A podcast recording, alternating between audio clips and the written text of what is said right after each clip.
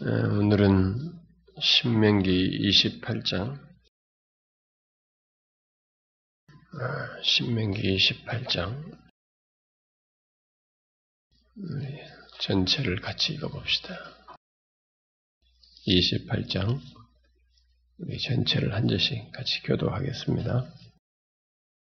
네가 내 하나님 여호와의 말씀을 삼가 듣고 내가 오늘 네게 명령하는 그의 모든 명령을 지켜 행하면 내 하나님 여호와께서 너를 세계 모든 민족 위에 뛰어나게 하실 것이라. 내가 내 하나님 여호와의 말씀 이 모든 복이 내게 임하여 내게 이른 성읍에서도 복을 받고 들에서도 복을 받을 것이며 내 몸의 자녀도 내 토지의 소산과 내 짐승의 새끼와 소와 양의 새끼가 복을 받아 내 광주리와 떡반죽 그릇이 복을 받을 것이며 내가 들어가도 복을 받고 나가도 복을 여호와께서 너를 대적하기 위해 일어난 적군들을 내 앞에서 패하게 하시리라. 그들이 한 길로 너를 치러 들어왔으나 네 앞에서 일곱 길로 도망하리라. 여호와께서 명령하사 내 창고와 내 손으로 하는 모든 일에 복을 내리시고 내 하나님 여호와께서 내게 주시는 땅에서 내게 복을 주실 것입니다. 여호와께서 내게 맹세하신 대로 너를 세워 자기의 성민이 되게 하시리니 이는 네가 내 하나님 여호와의 명령을 지켜 그 길로 행할 것임이니라. 땅의 모든 백성이 여호와의 이름이 너를 위하여 불리는 것을 보고 너를 두려워하여 여호와께서 내게 주리라고 네 조상들에게 맹세하신 땅에서 내게 복을 주사 내 몸의 소생과 가축의 새끼와 도지의 소산을 많게 하시며 여호와께서 너를 위하여 하늘의 아름다운 복을 여시사 내 땅에 때를 따라 비를 내리시고 내 손으로 하는 모든 일에 복을 주시리니 내가 많은 민족에게 구워줄지라도 너는 꾸지 아니할 것이. 여호와께서 너를 머리가 되고 꼬리가 되지 않게 하시며 위에만 있고 아래에 있지 않게 하시리니 오직 너는 내가 오늘 내게 명령하는데 하나님 여호와의 명령을 듣고 지켜 행하며 내가 오늘 너에게 명령하는 그 말씀을 떠나 좌로나 우로나 주지지 아니하고 다른 신을 따라 섬기지 아니하면 이와 같다. 네가 만일 내 하나님 여호와의 말씀을 순종하지 아니하여 내가 오늘 너에게 명령하는 그의 모든 명령과 규례를 지켜 행하지 아니하면 이 모든 저주가 네게 임하여 내게 이를 것이니 내가 성읍에서도 저주를 받을 것이며 또내 광주리와 떡반죽 그릇이 저주를 받을 것이요 내 몸의 소생과 내 도지의 소산과 내 소와 양의 내가 저주를 받을 내가 들어와도 저주를 받고 나가도 저주를 받으리라. 내가 악을 행하여 그를 잊음으로 내 손으로 하는 모든 일에 여호와께서 저주와 혼란과 망하게 좋게 파멸하게 하실 것입니다.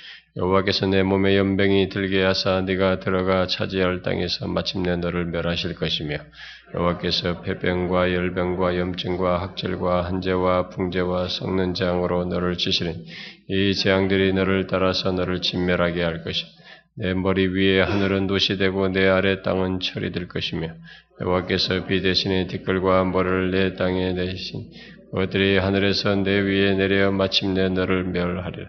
여호와께서 내 적군 앞에서 너를 패하게 하시리니 네가 그들을 치러 한 길로 나가서 그들 앞에서 일곱 길로 도망할 것이며 네가 또 땅의 모든 나라 중에 흩어지고 내 시체가 공중의 모든 새와 땅의 짐승들의 밥이 될 것이나 그것들을 쫓아낼 자가 없을 것이며 여호와께서 애굽의 종기와 치질과 괴혈병과 피부병으로 너를 치시리니 네가 치유받지 못할 것이며 여호와께서 또 너를 미치는 것과 눈 많은 것과 정신병으로 치시리 맹인이 어두운 데서 더듬는 것과 같이 내가 백주에도 더듬고 내 길이 형통하지 못하며 항상 압제와 노력을 당할 뿐이니 너는 너를 구원할 자가 없을 것이며 내가 여자와 약혼하였으나 다른 사람이 그 여자와 같이 동침할 것이요. 집을 건축하였으나 거기에 거주하지 못 포도원을 심었으나 네가 그 열매를 따지 못할 것이며 내 소를 내 목전에서 잡았으나 네가 먹지 못할 것이며 내 나귀를 내 목전에서 빼앗겨도 도로 찾지 못할 것이며 내 양을 원수에게 빼앗길 것이나 너를 도와줄 자가 없을 것이며 내 자녀를 다른 민족에서 빼앗기고 종일 생각하고 찾음으로 눈이 피곤하여지나 내 손에 힘이 없을 것이며 내 토지 소산과 내 수고로 얻은 것을 내가 알지 못하는 민족이 먹겠고 너는 항상 압제와 학대를 받을 뿐이니니 그러므로 내 눈이 보이는 일로 말미암아 내가 맺지 여호와께서 내 무릎과 다리를 쳐서 고치지 못한 못할 심한 종기를 생기게 하여 발바닥에서부터 정수리까지 이르게 하시리라. 여호와께서 너와 내가 세울 내 임금대와 내 조상들이 알지 못하던 나라로 끌어가시. 네가 거기서 목적으로 만든 다른 신들을 섬길 것이며 여호와께서 너를 끌어가시는 모든 민족 중에서 네가 놀람과 속담과 비방거리가 될 것이라.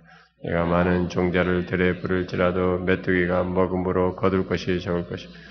내가 포도원을 심고 가꿀지라도 벌레가 먹음으로 포도를 따지 못하고 포도주를 마시지 못할 것이며 내 모든 경내에 감람나무가 있을 내지 못할 것 내가 자녀를 낳을지라도 그들이 포로가 되므로 너와 함께 있지 못할 것이며 내 모든 나무와 도지 솟아는 메뚜기가 뭘 너희 중에 거우가는 이방인은 점점 높아져서 네 위에 뛰어나고 너는 점점 낮아질 것이며 그는 내게 구워줄지라도 너는 그에게 구워주지 못하리니 그는 머리가 되고 너는 꼬리가 될 것이다.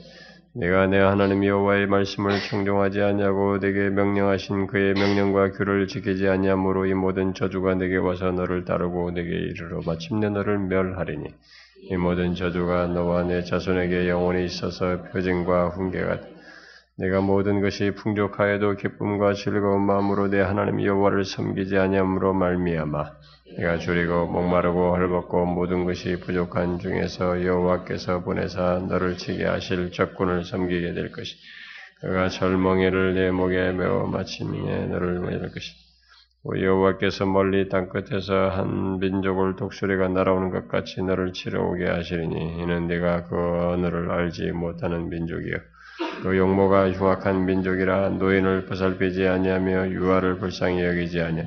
네 가축의 새끼와 내 토지의 소산을 먹어 마침내 너를 멸망시키며 또 곡식이나 포도주나 기름이나 소의 새끼나 양의 새끼를 너를 위하여 남기지 아니하고 마침내 너를 멸절시키리라. 너희는 정부에서 내 모든 성읍을 에워싸고 내가 의뢰하는 높고 견고한 성벽을 다 헐며 내 하나님 여호와께서 내게 주시는 땅의 모든 성읍에서 너를 에워싸리 네가 적군에게 에워싸이고 맹렬한 공격을 받아 곤란을 당함으로 내 하나님 여호와께서 내게 주신 자녀 곧내 몸의 소생의 살을 먹을 것이라.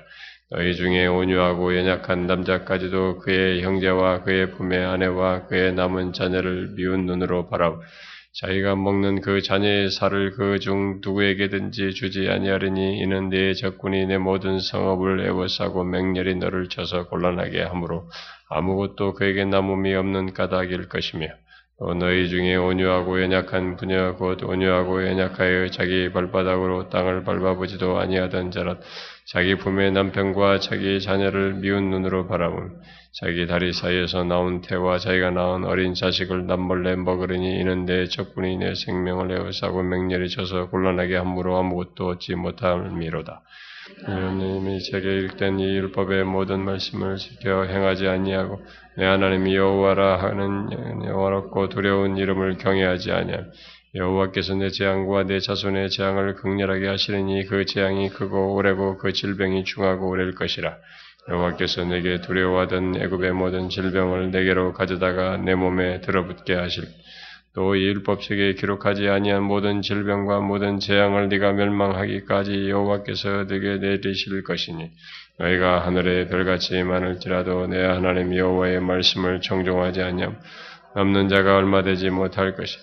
여호와께서 너희에게 선을 행하시고 너희를 번성하게 하시기를 기뻐하시던 것 같이 이제는 여호와께서 너희를 망하게 하시며 멸하시기를 기뻐하시리니 너희가 들어가 차지할 땅에서 뽑힐 것이며 그래서 너를 이 땅에서 저까지 만민 중에 흩으신 내가 그곳에서 너와 내 하나님이 알지 못하던 목석 우상을 섬길 것이다. 그 여러 민족 중에서 네가 평안함을 얻지 못하며 네 발바닥이 쉴 곳도 얻지 못하고 여호와께서 거기에서 네 마음을 떨게 하고 눈을 쇠하게 하고 정신 산란하게 하시리니 내 생명이 위험에 처하고 주야로 두려워하며 내 생명을 확신할 수 없어 내 마음이 두려움과 눈이 보는 것으로 말미암아 아침에는 이르기를 아 저녁이 되었으면 좋겠다 할 것이요 저녁에는 이르기를 아 아침이 되었으면 좋겠다 하리라 여호와께서는 계시고 전에 내게 말씀하여 이르시길 내가 다시는 그 길을 보지 못하리라 하시던 그 길로 너를 애굽으로 걸어가실 것이 거기서 너희가 너희 몸을 적군에게 점녀 종으로 팔려 하나 너희를 살자라. 내용이 굉장히 길죠. 어, 오늘 다 하냐고. 그런데 다 이게 대략적으로 전체를 보도록 하겠습니다. 자, 이스라엘은 예, 음, 가나안에 들어가기 전에 아, 지금 이 말을 듣는 상황은 예, 모압 평지에서 가나안을 앞두고 있는 모압 평지에서 아, 모세와 어, 함께 어, 언약을 새롭게 하는 의식을 하면서 이런 모든 내용들을 아, 듣는 것이죠. 그래서 축복과 저주의 유형을 다시 어, 듣게 됩니다. 여기서 모세는 이스라엘에게 증거한 모든 말씀의 어떤 현실적인 의미를 음, 두 가지 선택을 중심으로 이렇게 선포를 하고 있죠. 앞에 1절부터 14절은 순종을 통해서 어, 생명과 복을 얻는 것, 생명과 복을 택할 것인가 하는 문제이고, 뒤에 15절부터 68절은 아니면 불순종으로 저주와 죽음을 택할 것인가, 자초할 것인가 하는 그것을 얘기를 하고 있습니다.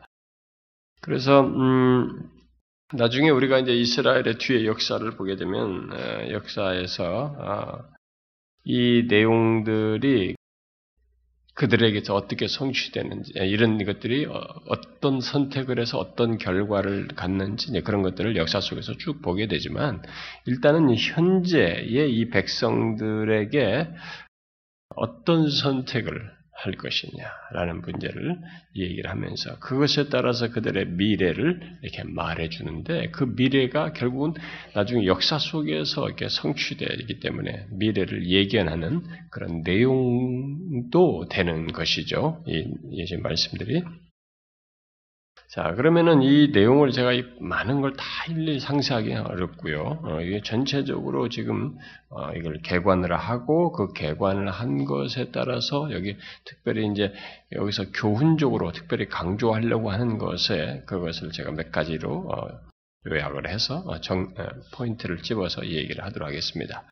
자, 이 먼저 이 전체 구조부터 좀 잠깐만 보면은 이 전체 내용이 말하는 아, 보게 되면 먼저 1절부터 이 14절의 내용이 이제 축복에 대해 순종에 대한 축복을 얘기하는 것이죠. 이 축복에 대한 내용은 그 1절과 2절은 이제 서론을 얘기하고 그 다음에 13절 하반절과 14절은 이제 결론을 얘기해요. 축복의 순종에 따른 축복에 대해서 서론과 결론이 1절과 2절, 13절 하반절부터 14절 이렇게 얘기하고 중간에 그 내용이 이제 이 축복에 대한 구체적인 내용들을 말하는데 먼저 이 3절부터 6절에서 6가지 복이 나오고 그 다음에 이제 7절부터 13절 상반절까지 이 복에 대한 보충 설명으로서 6가지 약속이 나오죠.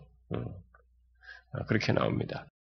그래서 뭐 어, 서론적으로 이제 1절과 2절은 이제 여호와의 말씀을 듣고 명령하는 모든 목령을 지켜 행하면 내 하나님께서 너를 세계 모든 민족 위에 뛰어나게 할 것이다. 내 여호와의 말씀을 청종하면 이 모든 복이 내게 임할 것이다. 라고 하면서 이제 얘기를 하는데 이 뭐 여기 나오는 3절부터 어, 6절의 음, 그 복들 여섯 개의 복들은 뭐 우리에게 많이 들었죠. 제가 어려서부터 저는 많이 들었어요. 어디 부흥회 가도 많이 듣고 어디 가서 설교도 나고 막 들어가도 복을 받고 나가도 복을 받고 이런 얘기를 하도 많이 떡반죽국이 막 광주리가 말말 이 얘기를 내 광주리와 떡반죽 그릇이 복을 받을 것 이런 얘기를 참 많이 들었습니다. 그러니까 우리가 복 얘기할 때는 뭐 이것을 얘기합니다. 아주 현실적이죠.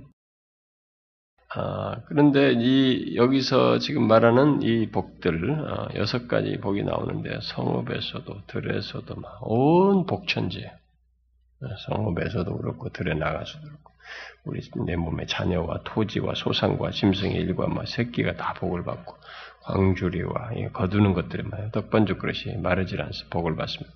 들어가도 복을 받고 나가도 복. 어디로 갔든 다 복을 받고 이런 놀라운 내용을 얘기하는 것이죠. 이 복에 대해 여섯 가지 복을 나오는데 그러면서 이제 그 7절부터 어, 뒤에 이제 14절까지는 이 복에 대한 보충 설명으로서 여섯 가지 약속이 나오죠. 음, 약, 약속으로서 쭉 이렇게 이렇게 할 것이다. 이렇게 이렇게 하면 이렇게 할 것이다. 쭉 어, 여섯 가지로 이제 쭉 나옵니다.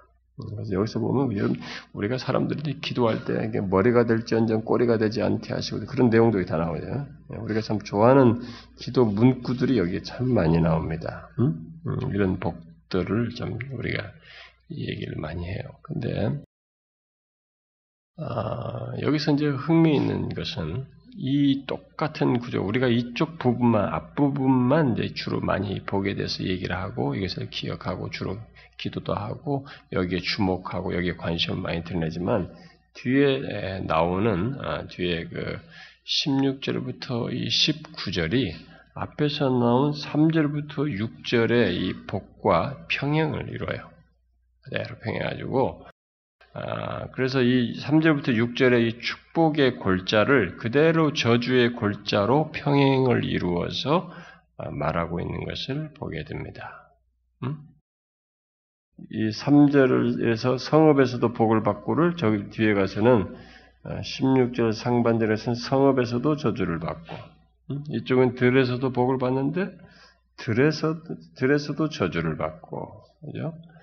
내 몸의 자녀와 토지 뭐 소산에 이것도 복을 받는데 저 18절에 가서는 내 몸의 소산 모든 것도 저주를 받고 광주리와 떡반죽이 복을 받는데 이쪽에 17절에 가서는 그 떡, 광주리와 떡반죽 그릇이 저주를 받고 들어와도 복을 받고 네, 들어가도 들어와도 저주를 받고 나가도 저주를 받는 이렇게 그대로 병행을 이룹니다.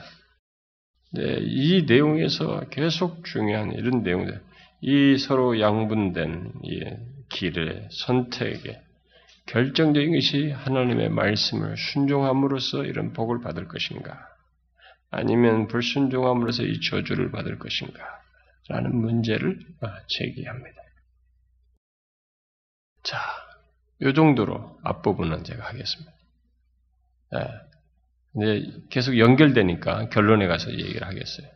근데 결, 결론은 이 복을 받고 축복을 어, 저주를 받는 이것의 중심이 아, 이게 갈림길, 이 선택, 양분의 선택이 하나님의 말씀을 순종할 것이냐, 의지적으로 불순종할 것이냐, 라는 것입니다. 그것에 따라서 축복과 저주를 받게 된다. 이쪽은 저주를 받, 축복을 받고 이쪽은 저주를 자초하게 된다라고 말을 하고 있습니다. 자, 그리고 나서 이제 쭉 나오는데 실제 축복에 대한 내용은 앞에 1절부터 제가 아까 말한 대로 14절이에요. 음? 그리고 이제 뒤에 이 대부분의 15절부터 끝까지 엄청나게 긴 내용이 68절까지가 전체가 다 뭐예요? 저주를 얘기합니다. 자, 여기 15절부터 68절에 이 저주들을 얘기하는데 이 저주들의 이 구조는 음, 하나님의 말씀에 대한 순종을 순종이 가져올 축복이 아, 이스라엘에게 그 어, 주어질 수 있는 것처럼 어, 그럴 가능성이 있는 것처럼 이 불순종이 가져올 저주와 환란 이런 것을 쭉 얘기합니다. 그래서 이 뒤에 15절부터 68절에 말하는 것도 이스라엘에 똑같이 현실이 될 수 있다는 것을 앞에 부분에 우리는 이 부분 14절만 대단히 기대를 가지고 이것이 나에게 현실이 되기를 갈망하지만 이 뒤에 앞에의 축복이 현실이 될 수 있는 것만큼 뒤에 15절부터 68절도 이스라엘의 현실이 될 수 있다는 것. 음? 그래서 이 축복도 조건적이고 저주도 조건적이에요. 모두가 다 조건적으로 얘기를 하고 있습니다. 자, 따라서 음, 이제 나중에 이제 이스라엘이 하나님의 심판을 이제 많이 받는 장면이 우리 역사에서 가나안에 들어가서 이스라엘 정착해서 살아가는 데서 이스라엘 역사 속에서 어, 보게 되는데 그 하나님의 심판을 그들이 받게 되는 것은 이제 이것에 의해서 이해를 해야 됩니다. 그러면 이스라엘의 이스라엘이 심판을 받는 것은 예, 우리가 하나님 백성도 마찬가지겠습니다만은 어, 그들에게 어떤 일이 일어나는 것이겠죠. 일종의 징계에 해당하는 어떤 것이 일어나는 것. 어쨌든 이스라엘 백성들이 하나님의 심판을 받게 된 것은 절대적으로 우연이 아니에요.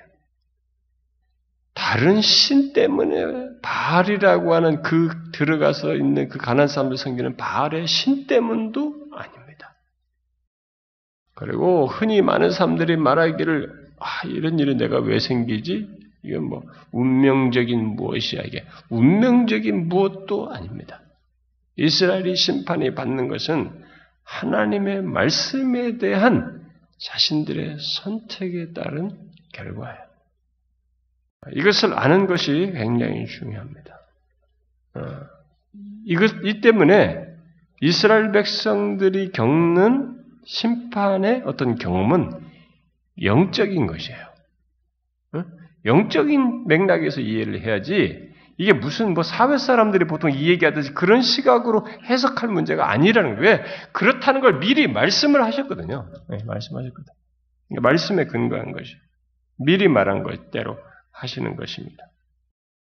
그래서 우리는 여기서 이제 이 내용을 이제 보게 여기 이제 저주에 대한 뭐 먼저 내 저주에 대한 이 구조를 잠깐만 먼저 보면은 어, 이 저주가 쭉 나오는데 굳이 단락을 나누면은 이제 15절부터 44절이 이 첫 번째 저주와 경고에 대한 선언이라고 보면 여기는 이제 이들의 생업이죠. 주로 농업의 농업 부분에서 하나님께서 이게 저주하시는 심판하시는 그 농업의 재해가 생기는 것 아, 그런 것 그리고 인간이 겪는 어떤 고통 고충 하나님의 축복하시고자 하는 것들을 다 취소하신 것들 뭐 이런 것들을 얘기를 하고 또 이제 45절부터 57절에는 두 번째 저주와 경고가 선언되는데 여기는 이방인의 침략에 의해서 어, 겪는 고통 저주를 아, 얘기를 하고 그 다음에 이제 세 번째는 나머지 부분의 내용이에요. 세 번째 저주와 경고 선언은 앞에서 저주했던 것을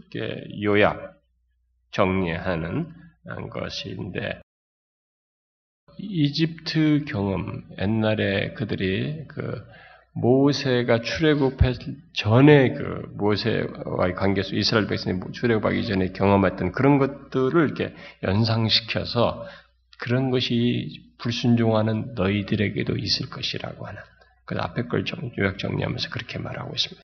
자, 그런데 여기서 이제 우리가 질문을 하나 또 해야 됩니다. 뭐냐면은 왜 이런 모든 경고가 필요했는가라는 것입니다. 왜 이런 모든 경고를 장황하게 해야만 하는, 하는가라는 것입니다. 아, 이런 굳이 이렇게까지 장황하게 무슨 뭐 불순종이 생겨날 수많은 내용들을 이렇게 미리 앞서서 경고하셔야 했는가라는 우리가 질문을 하게 되는데 그것은 이스라엘 백성들이 들어갈 가난과 밀접하게 관련되어 있습니다.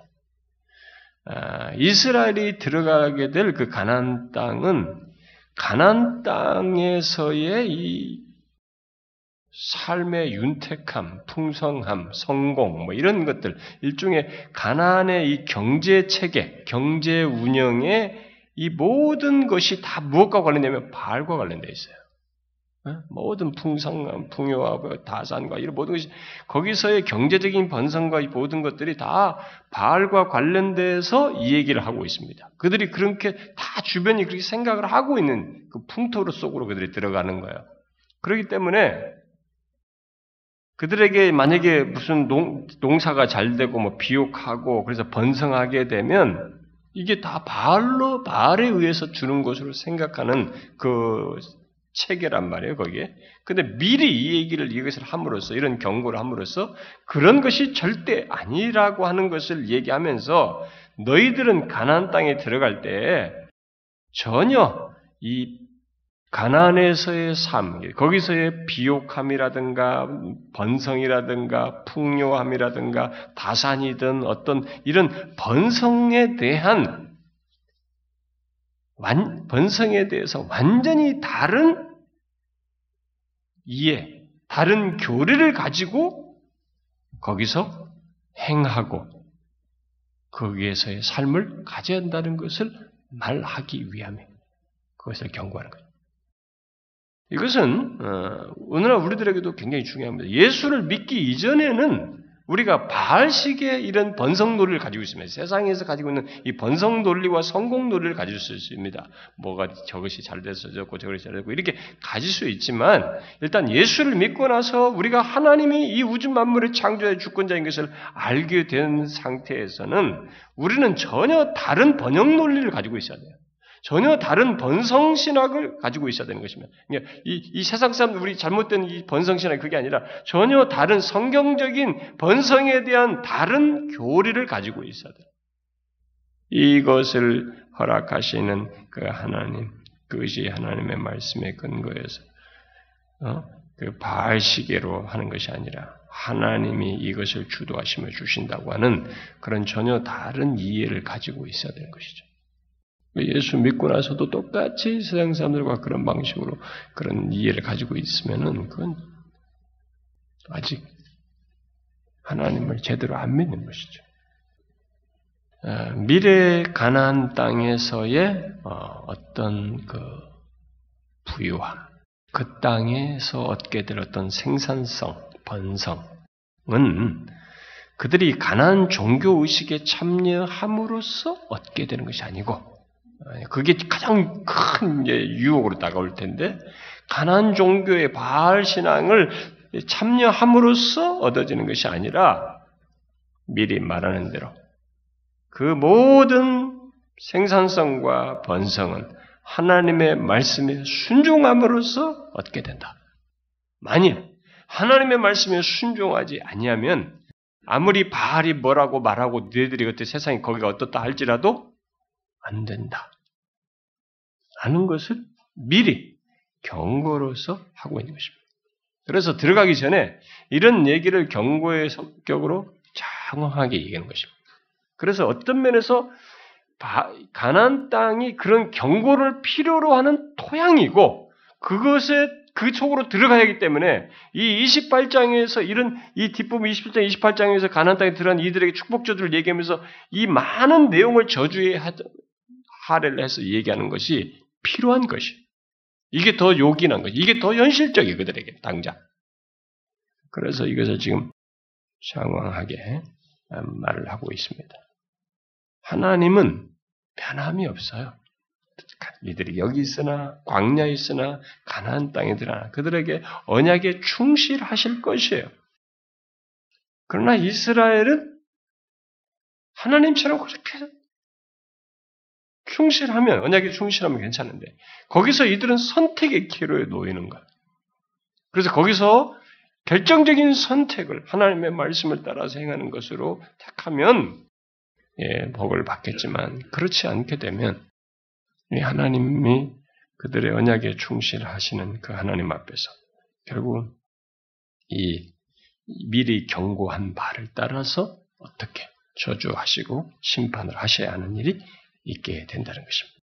그래서 그들은 미래에 하나님의 약속하신 복, 여기서 약속한 복을 받든지 1절부터 4절에 해당하는 것을 받든지 아니면 그들 스스로 결정한 저주를 15절부터 50, 여기 68절에서 말한 것을 받든지 둘 중 하나가 된다는 것입니다.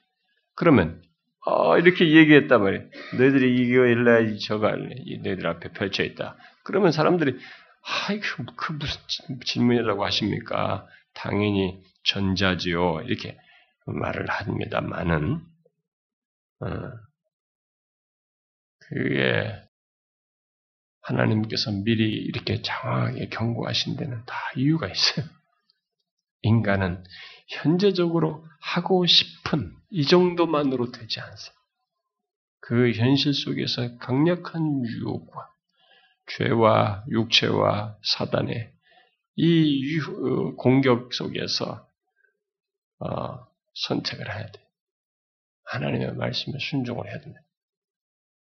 근데 거기에는 이 자기의 육체적인 육체의 이런 그런 어 그 자신에게서 이 눈에 유혹으로 올 때 일어나는 이런 유혹도 있지만은 죄의 이런 유혹도 있고, 하지만 그 가나안 땅의 이 바알 신앙으로서 사단의 이런 유혹이 강력하거든요. 음, 거기서. 그런데 여기서 어, 그 우리가 또 질문을 할 수가 있겠죠. 제가 조금 전에 언급을 조금 했지만은 예, 지금 축복보다 이 저주에 대한 내용이 예, 후자가 더 장황하단 말이에요. 이뭐 앞부 분은 뭐 14절밖에 안 되는데 뒤에 68절까지 몇 배를 더 이 저주에 대한 내용을 이 얘기를 하고 있습니다. 왜 이렇게 할까? 왜 이렇게 뒷부분을 이렇게 저주에 대한 얘기, 부정적인 얘기를 이렇게 장황하게 하실까? 어? 우리는 이렇게 질문할 수 있습니다. 이것은 어, 아무리 복이 매력적이라 할지라도 자기 백성이 하나님의 백성이 이 번영보다는 어, 이제 이들의 아까 조금 말한 것처럼 가난이라는 토양이 이 뒤에 저주의 경고를 필요로 하는 그런 현실이기 때문이기도 하고 또 뒤에 이어서 있게 되는 이들의 역사의 실제적인 역사 이렇게 하고 난 뒤에 역사를 놓고 볼 때에 그 모든 것 속에서 이제 하나님의 가르치는 바를 따라서 이 얘기하자면 아무리 복이 매력적이라 할지라도 하나님은 자기 백성이 이 번영보다는 이런 역경을 통해서 힘든 경험들을 통해서 더 많은 것을 배우리라고 하는 것을 아셨기 때문이에요.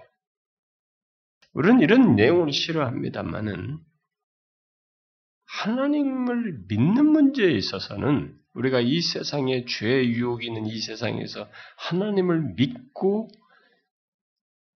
결론적으로 하나님과의 관계, 이 언약의 그 온전한 모습으로 나아가는 이 문제를 생각하게 될 때는 우리에게 더 교훈이 되고 배움이 되는 것은 복이 아니라 역경이에요. 고난입니다. 우리는 이런 사실을 통해서 이게 이제 이스라엘의 경험이에요. 뒤에 나와서 이렇게 장황하게 한 것과 맞물려서 여기 나와 있는 얘기들이 이스라엘의 역사 속에 다 나와요. 지금 자기 자식을 먹는 얘기도 나오잖아요. 자기 자식이 진짜 먹는단 말이에요. 어, 사방으로 우기쌈을 먹을 게 없으니까 자, 낳은 자식을 먹는단 말이에요, 이들이요.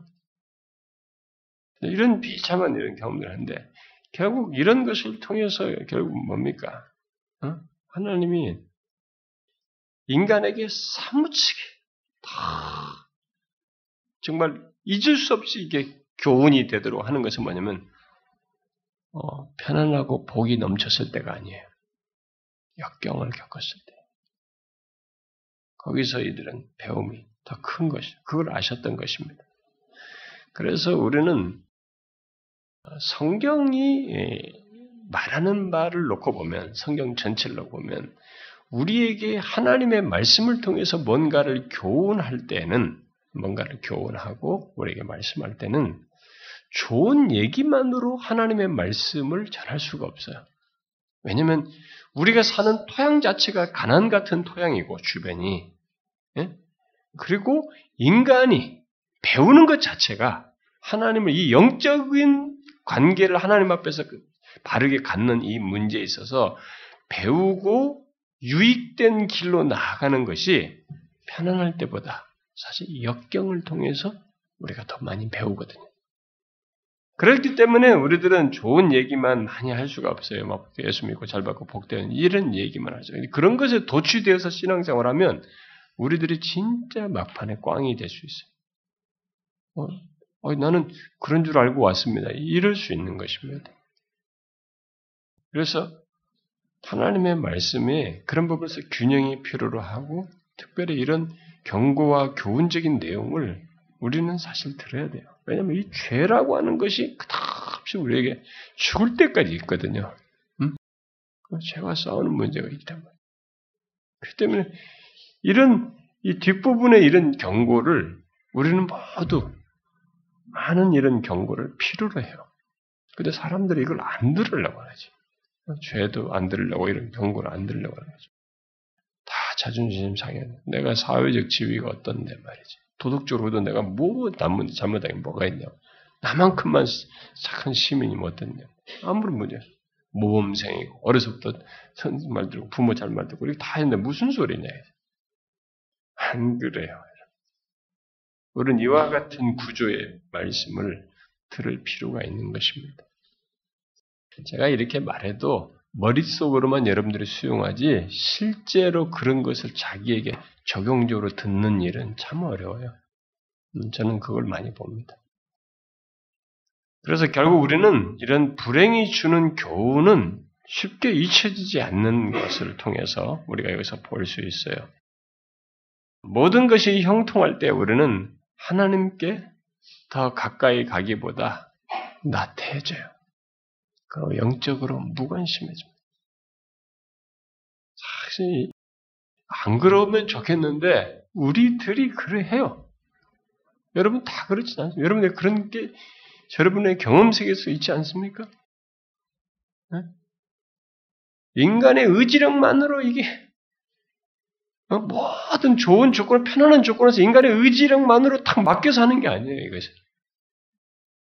성령께서 우리 안에서 역사하시는 방식 중에 하나가 이런 환경과 맞물려서 역사하시.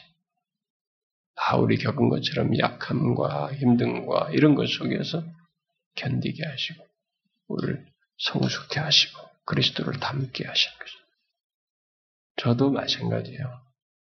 문제가 없으면 경성이 잘 안 돼요. 평상시 경성을 하고 있다라고 생각한 것 가지고 착각하는 거죠. 더 하나님을 가까이 나아가는데 더딘 것이 우리예요. 아, 그래서 이미 우리는 신명기 앞부분 6장에서 읽었잖아요. 너희가 배부를 때 잊을까봐 두려워한다. 어? 너희가 배부를 때 미리 경고를 했어요. 그런 이유 때문에 여기 28장의 목록에 이 저주가 더 많은 것입니다. 이런 내용을 놓고 볼 때 어떤 사람들은 이제 구약의 하나님은 뭐 어떤 하나님이니 무슨 뭐뭐 뭐, 예? 무서운 하나님이 뭐 어떤 하나님이고 뭐 응보적인 하나님이다 뭐 이렇게 말하는데 하나님은 응보적이지 않습니다. 오히려 잘 보세요. 이런 저주에 대한 말씀을 통해서 경고를 하고 있는 것입니다. 경고는 지금 여기 있는 내용을 그대로 너한테 때리겠다라는 얘기가 아니에요. 경고는 지금 막는 것입니다. 그렇죠? 막는 거예요. 마치 너희가 네가 불순종을 고집스럽게 하면 이런 결과들이 불가피하다라고 말하는 것입니다. 제가 자식에게 너 정말 계속 이러면 제 다음에 내가 가만히 있지 않는다. 제가 우리 아이 남 아들놈한테도 그 말을 몇 번 하면서 몇 년을 지나요. 그러면서 제가 한 번도 이렇게 때리지 못했어요. 어, 좀 이렇게 막 심하게 좀 말로서 이렇게 좀 혼내기만 했지. 해요. 근데 그때마다 진짜 너 이번이 마지막이다. 어, 다음에 또 그러면 정말 내가 너 가만히 안 둔다. 뭡니까? 경고예요. 가만히 안 둔다 그러니까 얘를 막 내가 그 자리에서 막 그 말하면서 그 즉시 때리는 게 아니다. 쏟아 붓는 게 아니다. 바로 그런 것이죠.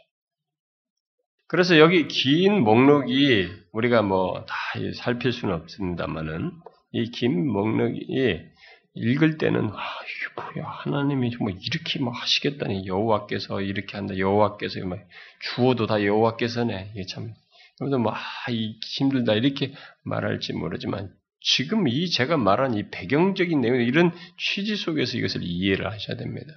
그렇게 안 하면 이건 오해예요. 이것은 경고 장치예요. 교육 목적입니다. 이런 일이 너희에게 일어나지 않게 하라는 하나님의 경고적인 메시지.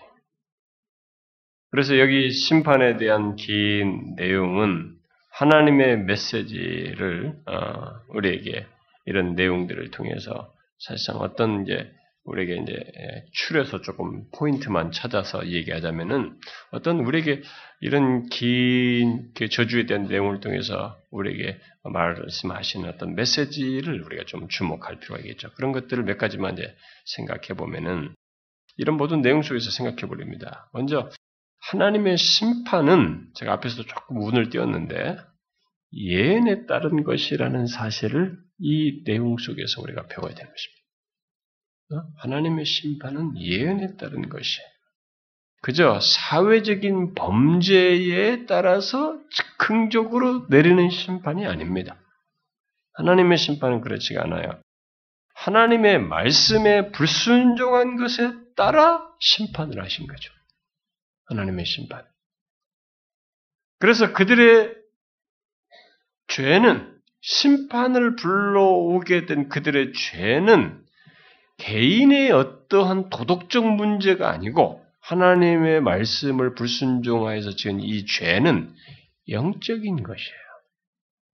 그리고 이 심판도 영적인 성격을 띠는 것입니다. 아, 그냥 우연하게 내가 이번에 좀 무슨 일이 생겨 여기서 뭐, 뭐 이렇게 몸에도 생기고 뭐 가정에 뭐 가사에도 생업에도 아, 이건 내가 좀 실수해서 그런가 보다. 죄 하나님의 말씀에 순종 불순종에 생긴 이것은 그래서 하나님께서 하신 이 문제는 영적인 문제예요. 그걸 현상적으로 이해할 문제가 아니에요. 그 부분에 대해서 탁월했던 사람이 다윗이에요. 다윗은 그걸 영적으로 해석했어요. 그래서 그 부분을 가지고 하나님 앞에서 먼저 해결하는 거죠. 죄를 먼저 다루는 거죠. 현상과 어떤 문제로 왔는데 하나님 앞에서 죄를 다루는 거죠. 영적인 문제를 이해했던 것이죠.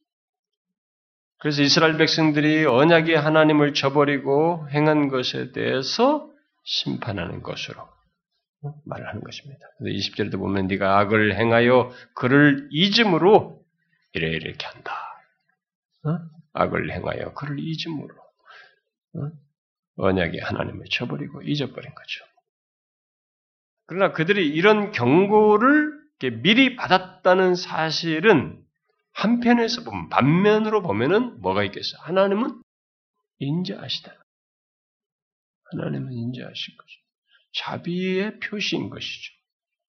하나님은 이스라엘을 사랑하시고 아, 그들이 고통당하는 것을 원치 않으셔서 이런 경고를 하신 것입니다. 하나님은 가나안에 가나안이 섬기는 바알처럼 그렇게 변덕스러운 존재가 아니에요. 바알은 뭐 변덕스러워요.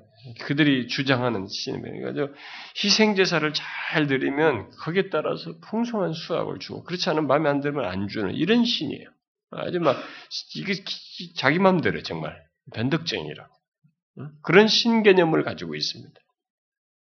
그런데 하나님은 이런 경고의 모든 말 속에서도 우리가 보다시피 하나님은 신실하셔. 내가 너희들에게 맹세한 말을 따라서 약속한 대로 이렇게 한다.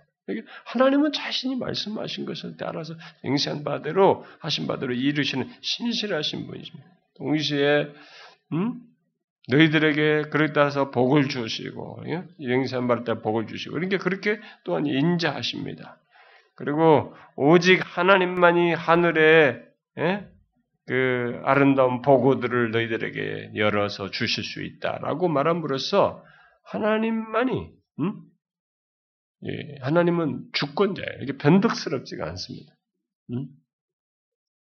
그 12절에서도 그랬잖아요. 여호와께서 너를 위하여 하늘의 아름다운 보고를 여시사 바알이 하는 것이 아니고 내 땅에 때를 따라 비를 내리시고 내 손으로 하는 모든 일에 복을 주시니 네가 많은 민족에 구워줄지라 너는 굳지 않을 것이다. 하나님은 이렇게 주권자이십니다.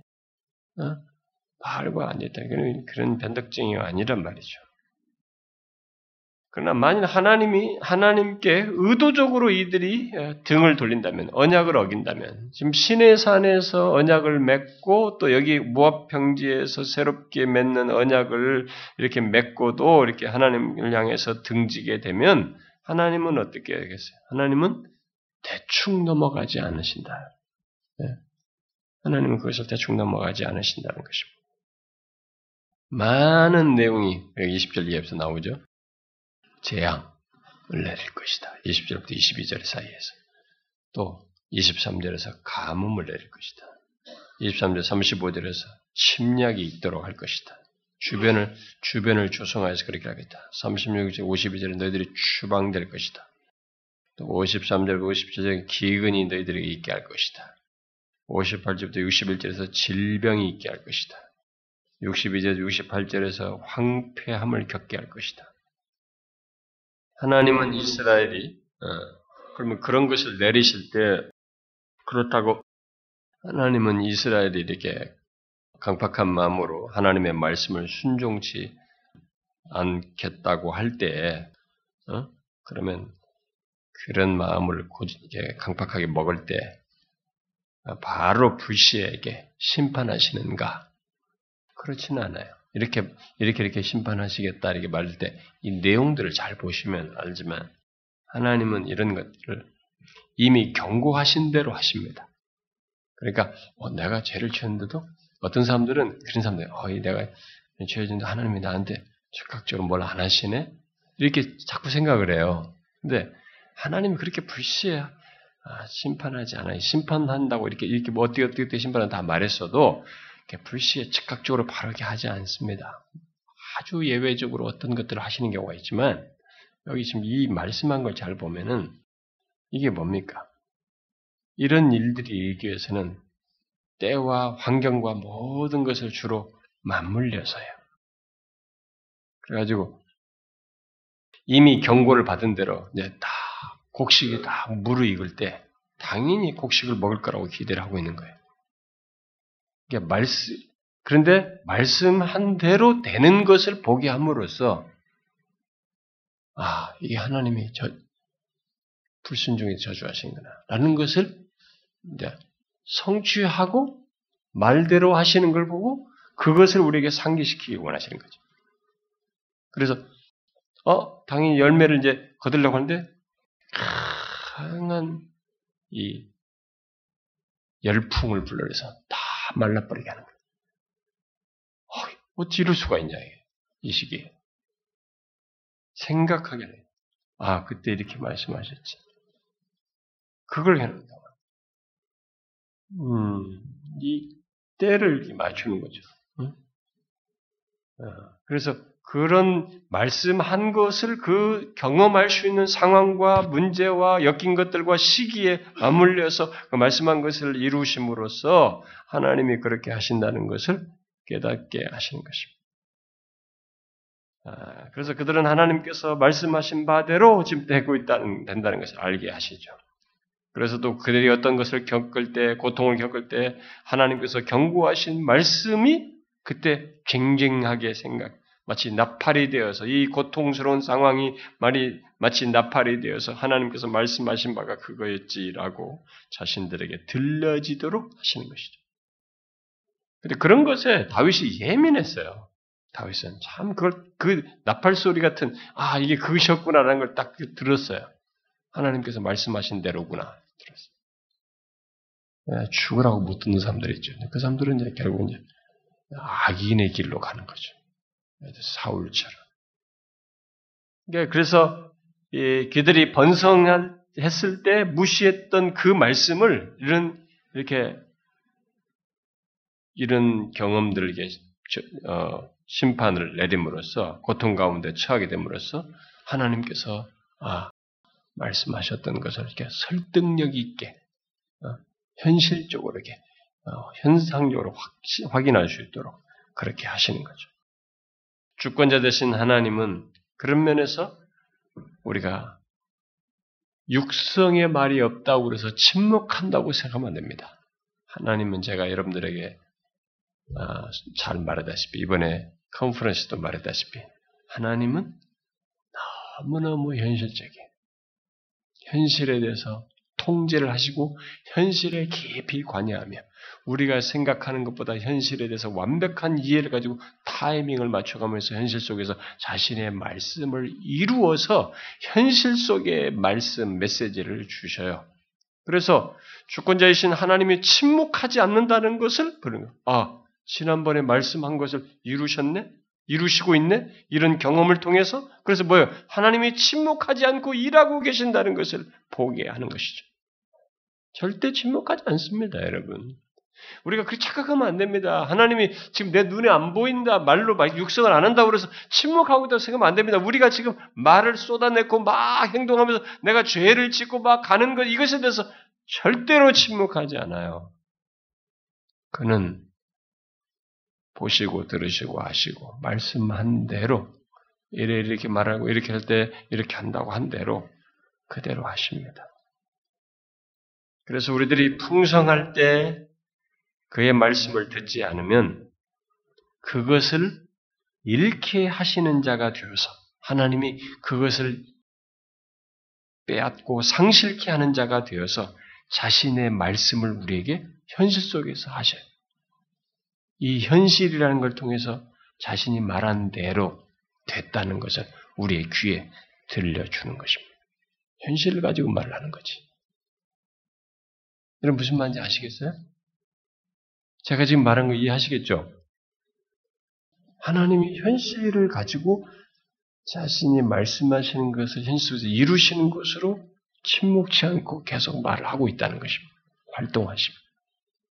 또 우리가 이 심판에 대한 이 장황한 기록을 통해서 또 생각할 수 있는 게 뭐냐면 하나님의 심판은 그 말씀을 거스리는 모든 사람에게 조건에 상관없이 그 사람이 어떤 조건이냐 어떤 상태냐 이런 것들 상관없이 응? 그 모든 말씀을 거스리는 자를 똑같이 다루신다는 거예요. 바알은 변덕스러워 가지고요. 응? 이렇게 적당히 할 수 있어요. 딱 제사를 드리면서 거기서 한번 좀 뭔가를 보여주면 될 수 있어요. 그렇게 하면 바알에 뭘 준다라고 그를 만족해서 그가 이 축복도 준다라고 하는 이런 논리가 거기는 성립돼 있어요. 그래서 어, 그렇다 보니까 이제 지금 이 말씀이 이제 바알의 그런 개념으로 손상될 수 있는 거야. 이렇게 말씀해요. 근데 여기서 지금 말하면 하나님의 심판은 그런 성격이 아니다. 그렇게 신을 조정하고 컨트롤할 수 있는 것이 아니다. 어긴 자는 예외 없이 다 똑같이 하나님의 말씀을 거스리며 불순종했을 때는 다 똑같이 그렇게 다루신다. 라는 걸 말한 것입니다. 그런데 인간은 신에 대해서 그런 태도를 취하고 싶어요. 자신들이 신을 통제하고 싶어요. 그리고 그래서 자기 마음대로 할 수 있는 신을 선호해요. 그리고 오늘날이 이 포스트 모더니즘 시대가 바로 그걸 부추기는 것입니다. 그러니까 누군가 다 종교를 찾고 신을 찾는데 그 신은 내 안에서 자기가 컨트롤하시고 자기가 할 수 있는 신들을 찾는 거예요. 컨트롤하시는. 그러니까 자기가 주도권을 가지고 있는 신을 지금 찾는 것입니다. 여기에 그런 정신을 가지고 교회로 들어와서 하나님도 그런 식으로 믿으려는 사람들이 지금 생기고 있는 거거든요. 그걸 교회가 딱 바로 잡아줘야 되는데 안 잡아줘요. 왜냐하면 그렇게 해서라도 이 사람이 신앙생활을 교회에서 하면서 교회에서 그냥 어? 구성원으로 있으면서 유지를 하는 이것을 원하는 거예요, 교회들이. 상수를 쓰는 거죠. 그렇지 않다는 것을 깨워야 되거든요. 어, 그 사람이 설사 교회를 뛰쳐나가는 한이 있더라도 교회는 그 선을 지켜야 돼요. 하나님의, 하나님은 그렇게 믿을 수 없다는 것을 선언해야 되는 것이거든요. 인간의 그 심보가 예나 지금과 똑같이 있는 거예요. 이 바알 당신은 여기서도 지금 경고를 하듯이 그럴 수 있는 여지가 있는 거예요. 거기 가서 그게 타협될 수 있는 것이거든요. 지금 이 말씀하신 데 여기서 안 된다. 나는 그렇게 안 된다는 거예요. 이 말씀한 대로 예외 없이 누구든지 나를 뭐 조종해가지고 네가 제사 때 한번 잘해가지고 나한테서 이런 심판을 여기서 말한 심판이 이렇게 어? 굴절되거나 무슨 기피되거나 이런 일 없다라는 거죠. 이렇게 된 자들은 다 여기서 말한 그대로 심판을 받는다. 라는 것을 말하는 것입니다. 그래서 오늘날 예수 믿는 사람들이 예수 똑바로 믿어야 돼요. 음? 자기들이 하나님을 컨트롤해 자기 비위를 맞추는 신을 자꾸 찾는데 그 사람은 정말 위험해요. 정말 위험합니다. 그 사람은 예수 잘못 믿는 거예요. 제가 위험하다고 하는 것은 그의 끝이 안 좋을 수 있다는 것입니다. 그렇게 믿는 거 아니죠. 적당히 교회 다니고 뭐 헌금하고 그래서 크게 악행을 하지 않는 한 뭐 하나님으로부터 저주 같은 것은 없겠지. 뭐 이런 거. 그러면서 하나님에 대해서 적절한 태도를 취하면서 이런 것은 나에게 해당되지 않을 것이라고 생각하는 뭐 예를 들어서 하나님이 이런 식으로 더 이상 자기를 이렇게 막대하지는 않을 것이라고 생각하는 것은 어? 잘못 믿는 것이 아닙니다. 여기 저주의 경고는 심판은 하나님의 말씀을 불순종하는 모두에게 미친다. 는 것입니다. 언약을 범한 자는 자신의 종교적인 업적이나 뭐 도덕적인 조건이나 뭐 어? 사회적 지위와 상관없이 모두 심판을 받는다. 나를 얼를 수 있는 게 아니다. 무슨 제사로 이렇게 얼를 수 있는 바알처럼 대할 수 있는 게 아니다. 하나님의 심판은 범죄자가 은밀하게 죄를 지었을 때도 추적해서 그 죄를 불순종한 것에 따라 한 것에 대해서 심판하는 것이다. 하나님은 그렇다. 그이 심판을 그렇게 생각을 해야 된다는 거죠. 바알식으로 하면 안 된다. 그걸 여기서 미리 말씀을 하시는 것이에요. 또 여기서 언급 이런 심판을 이렇게 장황하게 말씀하는 것을 통해서 강조하는 것은 뭐냐면 하나님은 이런 심판은 그 하나님의 말씀을 불순종한 그런 죄, 그런 불순종한 자를 찾아낼 뿐만 아니라 어, 그의 그 심판이 사적이든 공적이든 삶의 전 영역과 관련된다는 것입니다. 심판이 어떤 특정한 한 부분으로만 미치는 게 아니에요. 사적이든 공적인 삶의 전 부분에 미친다는 것보죠. 여기 지금 열거된 내용들을 보시면 여러분이 알지만 모든 부분이 심판이 미쳐요. 심판의 내용이 예, 심판의 그 내용이 모든 부분과 관련되어 있습니다. 뭐 제가 다 읽질 않겠습니다. 읽으면 뭐더 여러분이 같이 읽었기 때문에 계속되면 심판이 어떻게 미 신체와 우리 신체 부분에 미쳐요. 신체 부분에, 몸에 미치는 질병으로도 모든 신체와 관련해서 미쳐. 그 다음에 농업에 미친다고 그랬으니까 우리 식으로 말하면 생업에 미치는 거예요. 하나님의 심판이. 그, 거기에 재난으로 미치는 거죠. 또 전쟁의 패배를 겪겠네. 그러니까 나는 가만히 있는데 대적이에요. 어, 나는 좀 편안하게 있고 싶은데 심판이 밖으로부터 오는 거지. 외부로부터 오는 대적에 의해서 있게 되는 심판으로 이렇게 있게 되는 것을 이 얘기를 하고 있습니다. 또 경제적인 몰락으로 얘기합니다. 어? 심판이 경제적인 몰락으로. 그리고 결혼의 실패로 나타나. 어, 결혼해서 약혼해서 잘 살고 싶은데 안 돼버린 거. 뺏기는 거지. 뭐 결혼의 실패로 나타나. 또 가정의 어떤 근심으로 나타나. 이게 하나님의 심판이 온 다방면으로 나타나는 거지. 또 사회적인 불명예로도 나타나고. 그래서 이렇게 나의 삶에, 나의 존재의 모든 측면에 심판의 영향이 미친다고 하는 것을, 이, 그러니까 그 여기서 말하는 것이, 바알처럼, 야, 이렇게 할 때는 이 부분에 농토가 안 되고, 무슨, 뭐 이게 출산이 안 되고, 이게 특정 문제가 아니에요. 하나님의 심판은 범죄한 자에 대해서 사적이든 공적이든 간에 이 모든 전반에 삶의 모든 영역에 미친다는 것입니다. 이게 참 그래서 이 하나님이 심판하는 것은 무슨 다른 신을 불러다가 뭐 한다고 될 일이 아니에요. 여러분 보세요. 그 모세가 그열 가지 재앙 심판할 때 무슨 다른 신 가지고 막을 수 있는 거예요, 그요? 어? 애굽의 무슨 주술자들이 무슨 이미테이션을 좀 하는데 그 막을 수 있냐 말이에요. 어떤 강력한 신을 데려온다도 될 수가 있는 게 아니에요. 하나님이 하시는 것이어서. 모든 부분에 미친 것입니다. 이것은 바알 숭배의 배경에서 이렇게 약간의 이렇게, 이렇게 빗대어서 논쟁적인 형태로 이렇게 말을 하는 거죠. 바알은 풍요의 신이라고 얘기하잖아요. 그러니까 풍성한 수확을 보장해 준다고 말을 하는데 하나님께서 뭐예요? 바알이 한다는 걸 못하게 하셔버려요. 예? 심판을 통해서 기근을 보내잖아요. 엘리야 시대 3년 6개월 동안 바알 불러봐라 이 바알에 대해서 어? 불러봐라야지. 하나님께서 그걸 못하게 하는. 또 바알은 다산의 신이란 말이에요. 이게 생명의 신이라는 거예요. 그러니까 어? 그 가정의 절박한 문제들을 다 해결해 준다. 이게 지금 애기를 낳고 뭐 이런 거 다 절박했다는데 근데 뭐예요? 하나님은 자신에 대한 그, 그에 대해서 심판으로 뭐예요? 가정을 예, 걷어버려. 주지도 않으시고. 이런 일을 하나님이 하시는.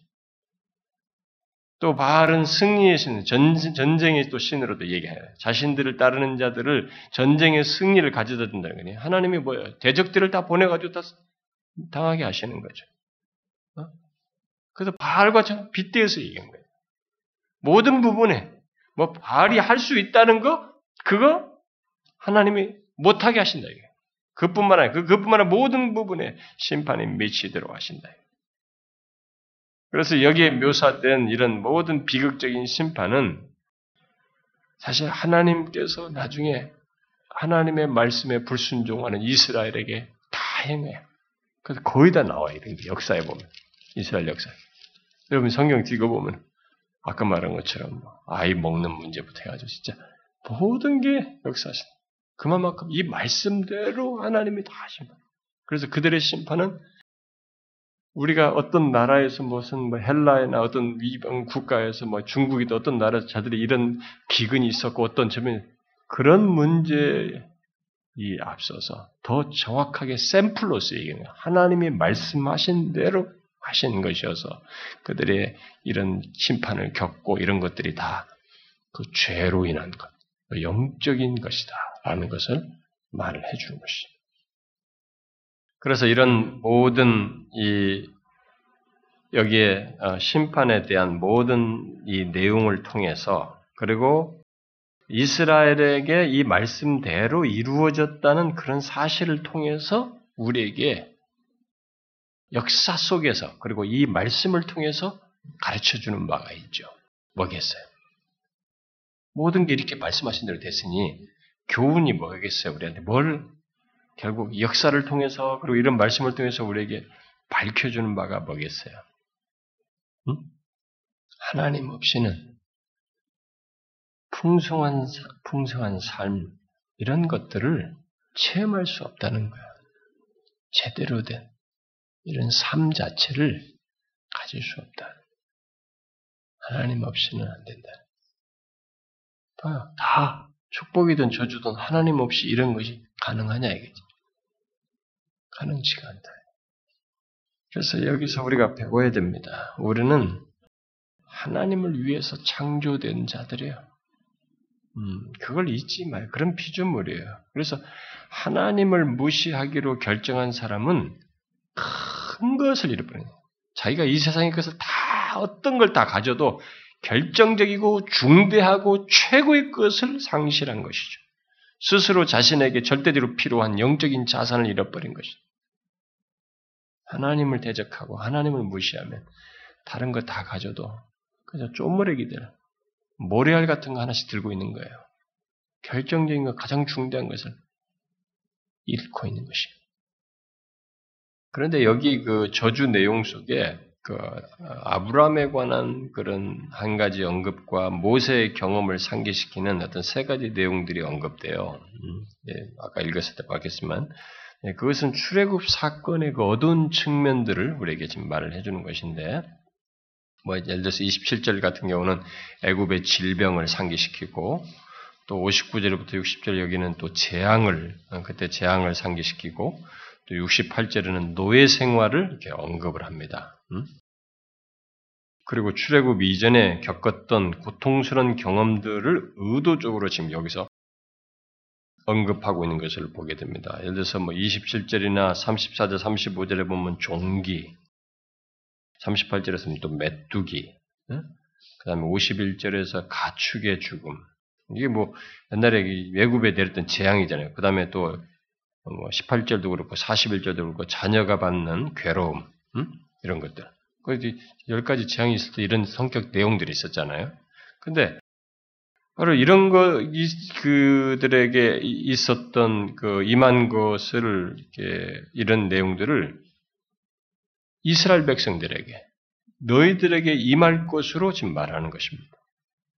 아, 이것은 뭐 그렇게 하면서 애굽에 내린 심판과 이 비슷한 것이 불순종하면 너희들에게도 있게 된다. 라는 것이. 그러니까 하나님은 이스라엘의 언약을 내기, 어기면 그들에게도 이방인들에게 사용했던 그런 내용들을 내리겠다는 거예요. 어, 그런 것을 이렇게 자기들은 다 기억 상으로 가지고 있는 거거든요. 어, 더 인상 깊게 가지고 있는 거잖아요. 그걸 상기시켜서 이렇게 얘기하는 것입니다. 엄청난 얘기를 하는 거예요. 사실 이런 장황한 얘기를 하면서 출애굽기 뒷부분에 가서 삶과 죽음의 말이죠. 축복과 저주의 갈림길의 선택 문제를 얘기하듯이 뒤에 가서 또 한번 앞에서도 그런 얘기 나왔지만 계속 신명기는 그걸 강조하는데 이거 보세요. 이 얼마만큼 절대적으로 하나님 백성의 존재와 삶의 중요한 문제냐 이게 하나님의 말씀에 순종하는 것과 불순종하는 것 이게 얼마나 절대적이냐 하나님의 말씀이 얼마나 절대적인가를 우리에게 얘기를 해주는 것이죠. 그 다음에 마지막으로 하나만 더 얘기하면은 여기 장황한 이런 심판에 대한 내용을 통해서 어, 예, 얘기하는 거냐면 이런 심판이 예, 꾸준히 이런 심판에 대한 내용을 통해서 이면적으로 한 가지 목소리를 꾸준히 우리에게 말하는 거죠. 목소리를 내는 거죠. 예, 뭐 이런 이런 내용을 심판을 얘기하지만 경고로 말을 하는 것을 통해서 우리에게 계속적으로 뭔가 한 가지 목소리를 내고 있죠. 그게 뭡니까? 이 심판이 결정적인 게 아니잖아요. 무슨 말이에요? 피할 수 있다는 것입니다. 이 심판은 피할 수 있다. 어떻게? 하나님의 말씀에 순종하며. 그 얘기를, 이 저주에 대한 내용을 계속 얘기하면서 거기에 저변에 깔고 얘기를 하는 것입니다. 그 사실을 함께 얘기하는 것이죠. 이스라엘이 언약에 충실하면 그들은 죽음과 저주 대신에 생명과 복을 얻게 될 것입니다. 심판이 일어나는 이유를 말하는 이 내용 속에서 계속적으로 이제 뭐 반복적으로 후렴구처럼 이게 나오는 말들이 있잖아요. 45절에 46절에도 말하면 그들이 하나님의 말씀을 청종하지 않는 것, 어, 하나님의 말씀을 청종하지 않는 것. 또 46절과 47절에서 하나님의 자비에 감사하지 않는 것. 또 58절 같은 경우에서 하나님의 이름을 영화롭게 하지 않는 것.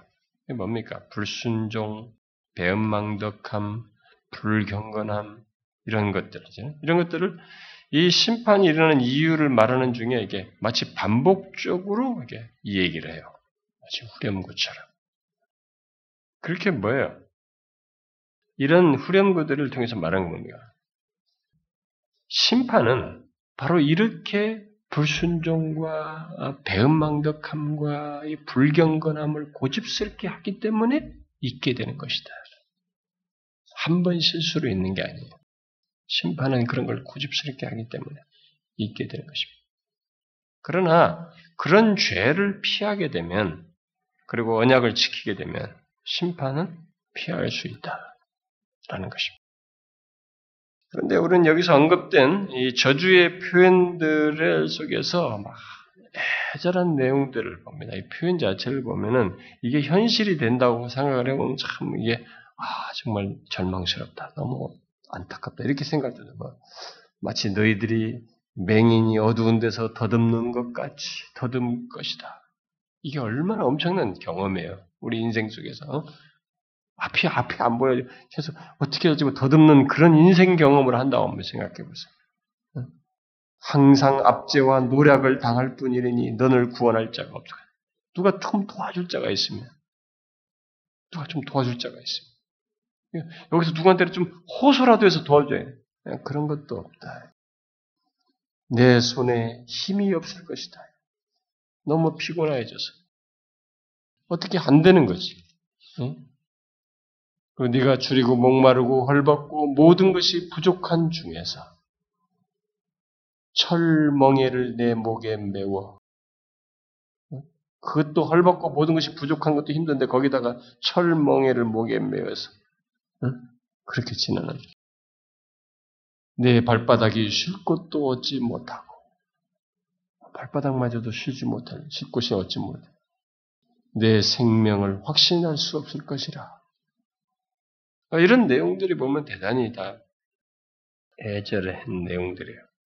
근데 이게 뭡니까? 다 보편적인 죄로 인한 이런 고뇌, 예, 죄로 인해서 있게 될 것들을 얘기합니다. 근데 이런 죄로 인해서 있게 될 이런 힘듦과 고뇌는 구약 성경에서 말하는 것에 끝나지 않아요. 신약 성경에도 계속됩니다. 그래서 예수님께서도 그리고 사도들도 이런 비유적 표현을 가지고 어? 그런 얘기를 하시는 거죠. 그런 얘기를 어? 그런 현실적인 비유를 얘기하는 똑같아. 그래서 죄로 인해서 닥칠 것들에 대해서 얘기를 할 거죠. 그래서 예수 그리스도가 없는 사람은 이런 내용들이 말하듯이 음? 진짜 눈멀고 버려진 자와 같고 가망 없는 소망이 없고 뭐저 눈먼 자가 더듬는 것처럼 정말 가망성이 없는 그런 것이죠. 그렇게 모든 것을 빼앗긴 그런 죄수와 같은 그런 자. 그런데 바로 하나님께서 어, 육신을 입고 이 어두운 세상에 오셔서 하시는 일이 뭐냐? 하신 일이 뭐냐? 바로 이런 심판에서, 이런 절망스러운 상태에서 인간을 구원하기 위함이거든요. 하나님이 바로 거기서 오신 것이죠. 그래서 오직 그 오신 예수 그리스도 안에서만 이 죄 문제가 해결이 돼요. 어, 죄 문제는 이 세상의 어떤 길을 통해서도 해결될 길이 없어요. 바로 하나님이 바로 이런 조건, 그러니까 예수 그리스도의 오심은 바로 이런 절망스러운 조건에 있는 인간의 그 죄 문제를 해결하기 위해서 오신 것이죠. 그래서 오직 예수 그리스도 안에서만 죄의 심판, 일시적인 이 세상의 심판이 아니라 이 죄의 근본적이고 궁극적이고 영원한 이 심판에서 구원하시기 위해서 오신 것이죠. 그래서 이그 성경에서 이 죄의 절, 죄로 인한 절망스러움과 심판과 심판과 그 절망스러움을 얘기할 때에 계속 우리의 시선을 어디로 이렇게 초점을 두게 되면은 그것으로부터 구원하기 위해서 오시는 메시아 예수 그리스도를 바라보게 하고 예수 그리스도 안에서만 그 죄의 절망스러운 심판, 궁극적인 심판으로부터 건지움 받을 수 있다는 사실을 우리에게 강조합니다. 그리고 실제로 신약이 예수 그리스도가 오셔서 그렇게 십자가에 지셨고 그렇다고 하는 사실을 계속적으로 이제 그분 안에서만 소망이 있다라는 사실을 강조하고 있습니다. 그것은 예수 그리스도께서 죄로 인한 심판 문제를 심판을 담당하심으로써 처리하셨기 때문에 오직 그분 안에서만 이것이 가능하다는 것을 신약이 이렇게 말을 하죠. 그래서 예수 믿는 자는 바로 죄로 인한, 예, 그래서 예수를 믿게 돼서 예수 그리스도를 믿는 자는 죄로 인한 이 궁극적인 심판에서 죄의 근본적인 문제에 그 영원히 받아야 할 그 저주에서 구원하시는 일을 예, 인생에 있어서 인간 존재의 가장 결정적인 문제, 어, 가장 큰 자유를 아, 갖게 하는 것이죠. 그러면 어떤 사람은 이제 질문할 수도 있습니다. 그러면은 어, 예수님께서 지금 여기서도 이 사람들이 이게 이게 무순종했을 때 현실 속에서 이런 재앙을 경험하는 것을 얘기하는데 그러면 우리가 예수를 믿게 믿게 되면 우리가 그런 죄로부터 궁극적인 심판으로서 구원을 받는다면 이 세상에서 어, 죄를 지은 것, 지을 때, 불순종하거나 뭐 이런 경험을 하게 될 때에, 우리가 이 세상의 현실 속에서도 이런 것을 죄에서 건지움 받았음에도 불구하고 경험할 수 있습니까? 이런 재앙, 이런 하나님의 이런 소위 심판으로서 지금 말하는 이런 것들을 어, 경험할 수 있습니까? 라고 물을지 모르겠어요. 여러분 그런 궁금증이 생기죠? 왜냐면 이 신명기를 보니까. 그것은 제가 옛날에도 많이 했더만, 많이 했다시피 가족 윤리예요. 가족 윤리 차원에서 다루어지는 것입니다. 멸망할 자로서 그의 죄, 그가 지은 죄에 상하는 그것을 그대로 그들에게 다 쏟는 그 개념이 아니고 가족 윤리 차원에서 우리를 여기에 해당하는 이렇게 말씀하시는 취지를 우리에게 드러내십니다. 자, 가족은 잘못한 것을 때려도 이 때리는 것이 궁극적으로 멸망하거나 관계를 끊어버리거나 없애기 위해서 때리는 게 아닙니다. 징계하는 게 아닙니다. 그래서 아비가 자식을 징계함 같이 히브리서도 말하고 자문서에 인용하다시피 그 얘기잖아요. 하나님이 이런 가족 윤리 차원에서 징계하신다. 그렇다면 무슨 말이겠어요? 여기서 말하는 이런 것들이 우리가 하나님의 말씀을 불순종하는 것을 어떤 식으로라도 지속하려고 할 때에는 하나님께서 어떻게 하시겠어요? 꺾습니다. 내 자식을 그냥 방치하지 않아요. 그 가족 관계처럼 이 언약 관계 속에서 아버지와 자식된 관계체 아비와 같은 분으로서 우리를 징계하셔요. 이 징계하는 모습이 이런 식으로 삶의 전반에 미칠 수 있어요. 우리에게. 그러나 단지 예수를 믿지 않는 자 주님께서 그 죄 저주와 심판을 다 담당하신 예, 그 담당한 자가 아닌 그 자기 스스로 져야 하는 멸망할 그들에게 그들과는 성격이 달라요. 음, 성격이 다르죠. 그렇지만은 우리는 이 관계 속에서 아 그러면 현재 생활에서 이런 건 우리 지금 저들을 다 담당하시고 했으니까 이런 건 없겠네? 그렇지 않아요. 하나님은 우리에게 가족 윤리 차원에서 우리를 징계하십니다. 징계하셔요. 예수 믿는 사람들에게 그거 하십니다. 아버지로서 하시는 거예요. 교훈하고 교육하기 위해서 하시는 것입니다. 그래서 현실 속에서 우리가 경험할 수 있어요. 그래서 똑같습니다. 우리가 불순종하면 안 되는 거죠. 순종하는 것을 하나님이 기뻐하시고 거기에 복을 주시는 것입니다. 여러분 이것을 잊지 마십시오. 하나님은 지금도 자신의 말씀에 순종하는 것을 기뻐하십니다. 그리고 예수 믿는 자는 그런 중심을 가져요. 우리 안에서 역사하시는 성령으로 말미암아 그런 중심을 갖습니다. 예, 마냥 마냥 불순종하면 갈수 없어요. 응? 그렇게 막 성령께서 우리를 허락하질 않아요. 우리 안에서. 근데 어, 어떤 사람들은 이렇게 예수 믿으면서 현상적으로 문제가 없다는 것 때문에 어, 괜찮네 하면서 자기를 방치해요 죄에. 그건 위험합니다. 그건 하나님을 마치 맞상대하는 거예요. 갖고 놀려고 하는 것입니다. 가볍게 여기는 것입니다. 그럴 수 없어요, 여러분. 그리해서도 안 돼요. 하나님의 말씀에 우리가 하나님의 말씀을 고유명사처럼 쓰고 있습니다만 잘 들으십시오. 우리 삶의 전반에 우리가 하나님의 말씀에 근거해서 그 중심하여서 사고하고 결정하고 판단하고 행하는가를 보십시오. 우리는 모든 부분에서 그리해도 그런 자를 하나님께서 기뻐하십니다. 기도합시다.